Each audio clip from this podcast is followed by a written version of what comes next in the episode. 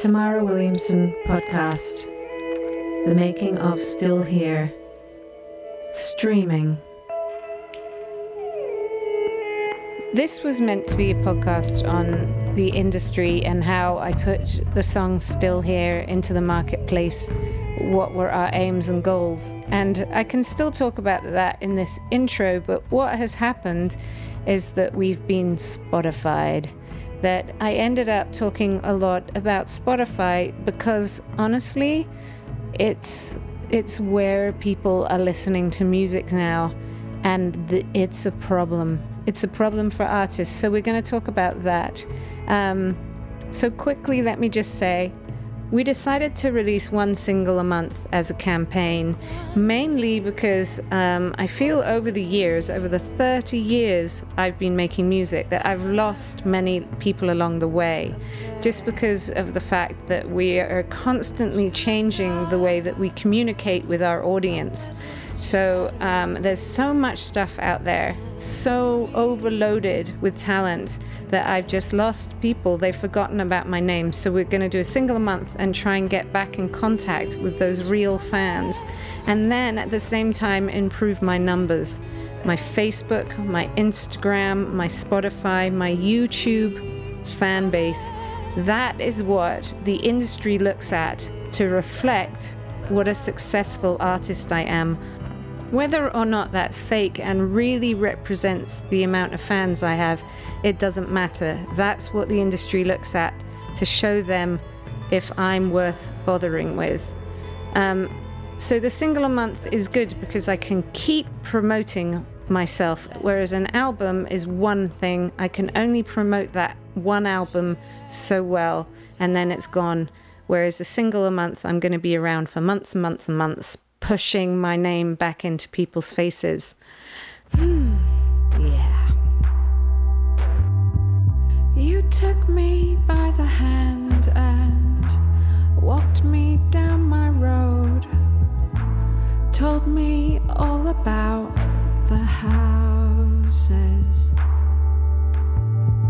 It's in my nature, yeah. So I've decided no more excuses. I'm a pretty capable person. I've been watching YouTube videos and all this different stuff about how to get your music out there these days. I thought I'd do a podcast so you guys can uh, hear about some of the things I've learned about, and I'm going to talk to some people in the industry about the way they feel. So, um, first up is Jeff Rogers. He's a manager, uh, he runs a record label called Handsome Boy. He's a great friend of mine. He manages Moscow Apartment and lots of other great bands. He's a promoter. He knows a lot, and he's someone I turn to all the time for advice. So here he is. Like we, music people, like you and me and other people in music, have had a we have lots of problems around uh, how to earn money, right? Because mm-hmm. uh, we had outsourced the process of earning money for a long time right, to others, to people like me, and then also to record labels and stuff. But we always, you know, artists love to outsource making money because artists, there's sort of the person that passes a hat in Subway, and then there's the person that doesn't do that. If you don't pass the hat, for some reason you have like uh, pejorative ideas about the person that does pass the hat, right? So Patreon is that. So are other crowdfunding type things. And then I found that a lot of musicians, when I first discovered about crowdfunding and started doing stuff, I talked to musicians that, that I'd tell them, you know, we're going to do a Kickstarter, or Indiegogo or something, and they'd say, yeah, I'm not doing that. And then during pandemic, over the last three months, what we've seen is a massive crisis strikes the entire world. And all of the um, music community who will be affected the hardest and the most by it and will probably not be able to work for another three years to who knows how long, right? Like three years is an optimistic uh, time when we can maybe go on tour again, but probably like five or 10 years before we could go on tour, a primary way of making money. And um, so we, we lose that. And the first thing musicians do is give, the, give everything away for free online. And, uh, and try to uh, you know like say oh well here's a concert and then actually for the most part do it rather poorly because they're just trying to get to doing it right right? Away. Like whether it's being the first to market or or being or just like, oh, I should do this because that's how we are, right? We're all like. We're it's like the tenacious group of people that are totally willing to, to, to because it's it's it's sort of different than regular business, right? It's like we, we, have art and we want everyone to hear it, right? Or hear, see it or experience it or whatever. And we don't always think it through. And that's true of everything that we do. It's true of like recording a record in some cases. Like it's like, oh, I have a computer. I'm going to record a record and then I'm done and I'm releasing it. Um, sometimes that's even good, right? But it's like, and sometimes it's terrible but it's like you watch all these things so it's like how do you how do you make money? I mean i think about it daily right? How am i going to ever make money again? And, uh, yeah so i did think about this during the last few months during the pandemic is that there have been a lot of live concerts on the web. I actually did a short appearance uh, at a festival and it's hard um, to make something that's beautiful and sounds good. It's you know again it took took time, but people are releasing a lot of stuff. And when you put it out onto the internet, it goes onto the internet. You, it's gone. You don't have any control over it anymore. And I'm seeing a lot of flat cameras in flat rooms. Um, when I perform, I want to build an ambience, to build an experience, to capture people. And performing to a camera was just not it was scary for me. I wasn't, uh, yeah. So other people have had different experiences. It wasn't something I wanted to do. I'm also, I also was watching people releasing a lot of stuff, and that worries me too.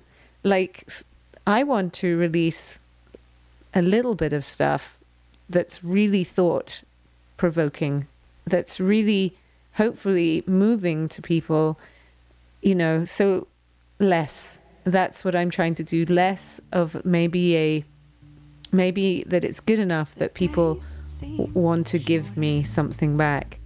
All this free access on the internet, it worries me as a songwriter, as an artist. I always, what I go back to every time, like whenever I'm talking to some people are asking me questions about this and that kind of thing uh, every day, really. I'm having philosophical conversations or whatever. And it all goes back to the Beatles, really. Like to me, like for anything that's like in the realm of the kind of music you're making or that I'm interested in or whatever. It's it's like, what did the Beatles do when they didn't have like they, like we have a pandemic? They didn't have the internet. Right. it's like yet somehow when they walked off an airplane for the very first time in their lives in the United States, every human knew who they were right? Or seemingly to us, every human, but certainly every girl in New York City knew who they were, mm-hmm. right? Some, you know, cousin who, like, you know, talked a lot and was very enthusiastic about how cute Paul McCartney was, uh, did that, you know, probably alone.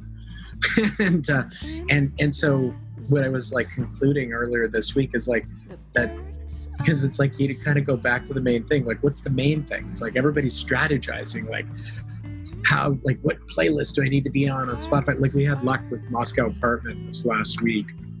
Um, they got on two playlists that have a million plus followers and one of them wasn't even a song we submitted for playlist it was just like the song like we kim and i were having a conversation about it and, and next thing i know we are like ah we should have really waited and did that one as like submitting for editorial playlists and then the next morning it got added to a playlist with a million plus followers like better than any of the playlists the ones we had submitted uh, for and got so that was kind of cool. But the thing is, it's like, well, that's just a symptom of something, right? It's not, Spotify's not the game any more than getting played on one radio station is or, or getting played on radio at all. That's not the game either. The game is and has been, and since the Beatles, since before the Beatles, you know, um, is uh, engaging someone's soul and heart with music right? Like so that's the that's the main thing. And then it's like all these other things are symptoms. So it's like which symptoms or which affectations do you want to pursue? Like so how do i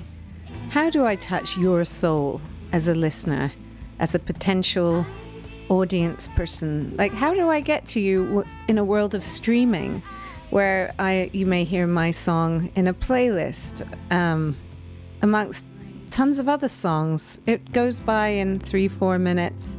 How do I make it stand out? Like, how do I capture you as a fan so that you come and find me and get to know all about all the other stuff I do? That's just a new world, streaming. How do we make, how do us artists forge an audience out of streaming? Hmm. This is Mitchell Girio, who has been helping me with releasing my single. He's been in the industry for ages. He's a producer and bass player, and yeah, this is what he had to say. For streaming, it's really difficult to get pennies, right? It yeah. takes a lot of plays to get a, a, a couple of pennies. That's a lot of plays, um, yeah. and, and unless you're you're you're kind of in some crazy playlist or something, or you're you got a hit so everyone else is getting very little, but I, I do get notices for Susan Cadogan, the reggae artist who I work with, and she she sometimes makes nine bucks, but she makes it through iTunes, and it's usually through the UK where she's where she she was a bona fide hit.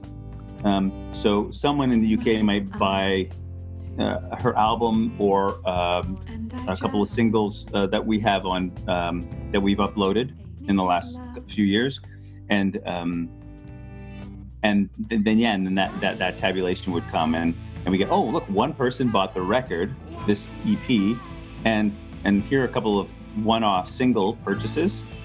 And uh, and then the rest is streaming. And that's where you get into all the really weird decimals that don't mean anything. And you just a long line of streams. Say wow. You know it's like we made 0.003 cents on that one so they add up to almost nothing. Um, but, it, um, but but but the, the purchases are ba- she barely even has any purchases. So I mean that's so that's a general thing. If people aren't buying your record off of iTunes or cdbaby.com directly, uh, you're not going to see anything. Um, and if you're streaming this well, I hope you sing along, cause we know you got this for.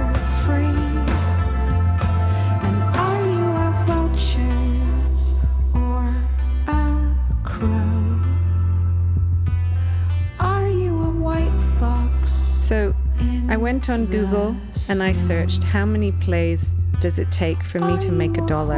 And it came up on the front page of Google, which Spotify is owned by Google, and it said 1500 plays. Then I looked inside of that article and it changes its story and it says that I need 229 plays to make a dollar. That's 0.00437 of a cent per play of my song on Spotify.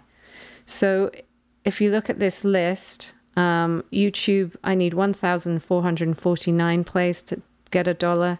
Napster is 53, and everyone else is kind of in there. Uh, Napster obviously was a much better deal for the artist, uh, but Napster was the one that really started all this craziness.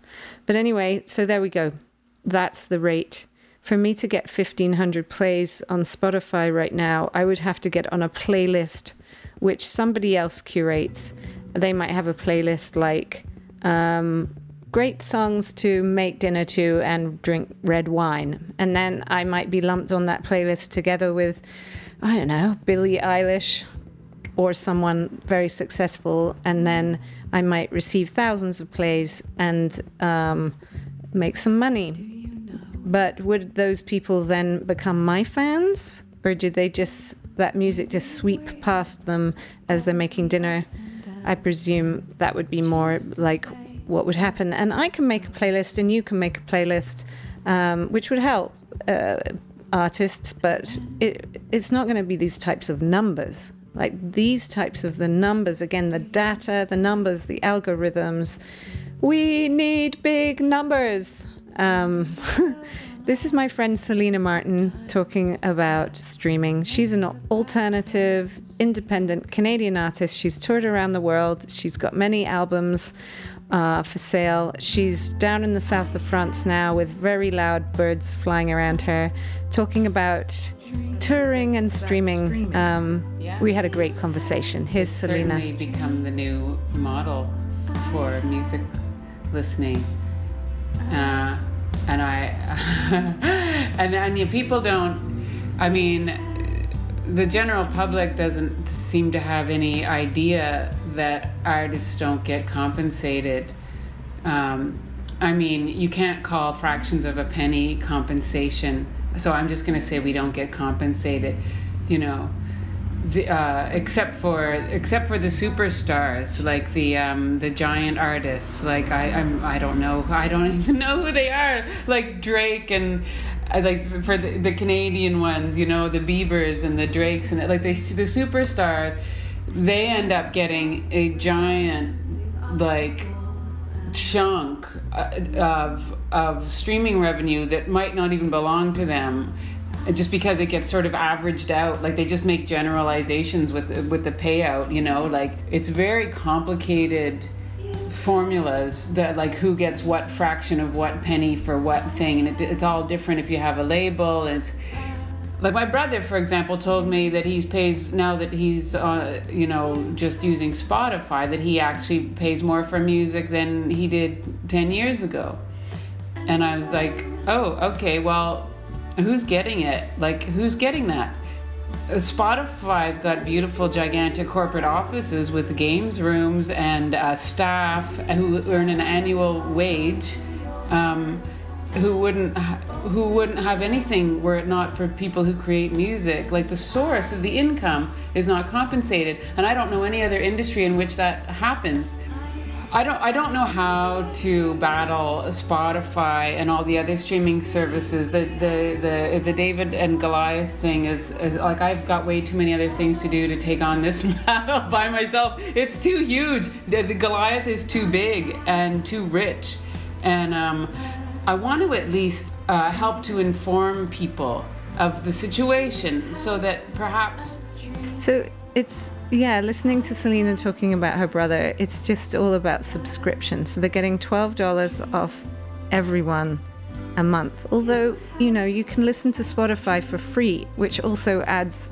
another dilemma is like who's listening to music that I've produced for free? Like who gets where what? But anyway, Spotify's getting numbers. It's just getting millions of people giving them $12 a month. And that pooling of money is so substantial by the end of it.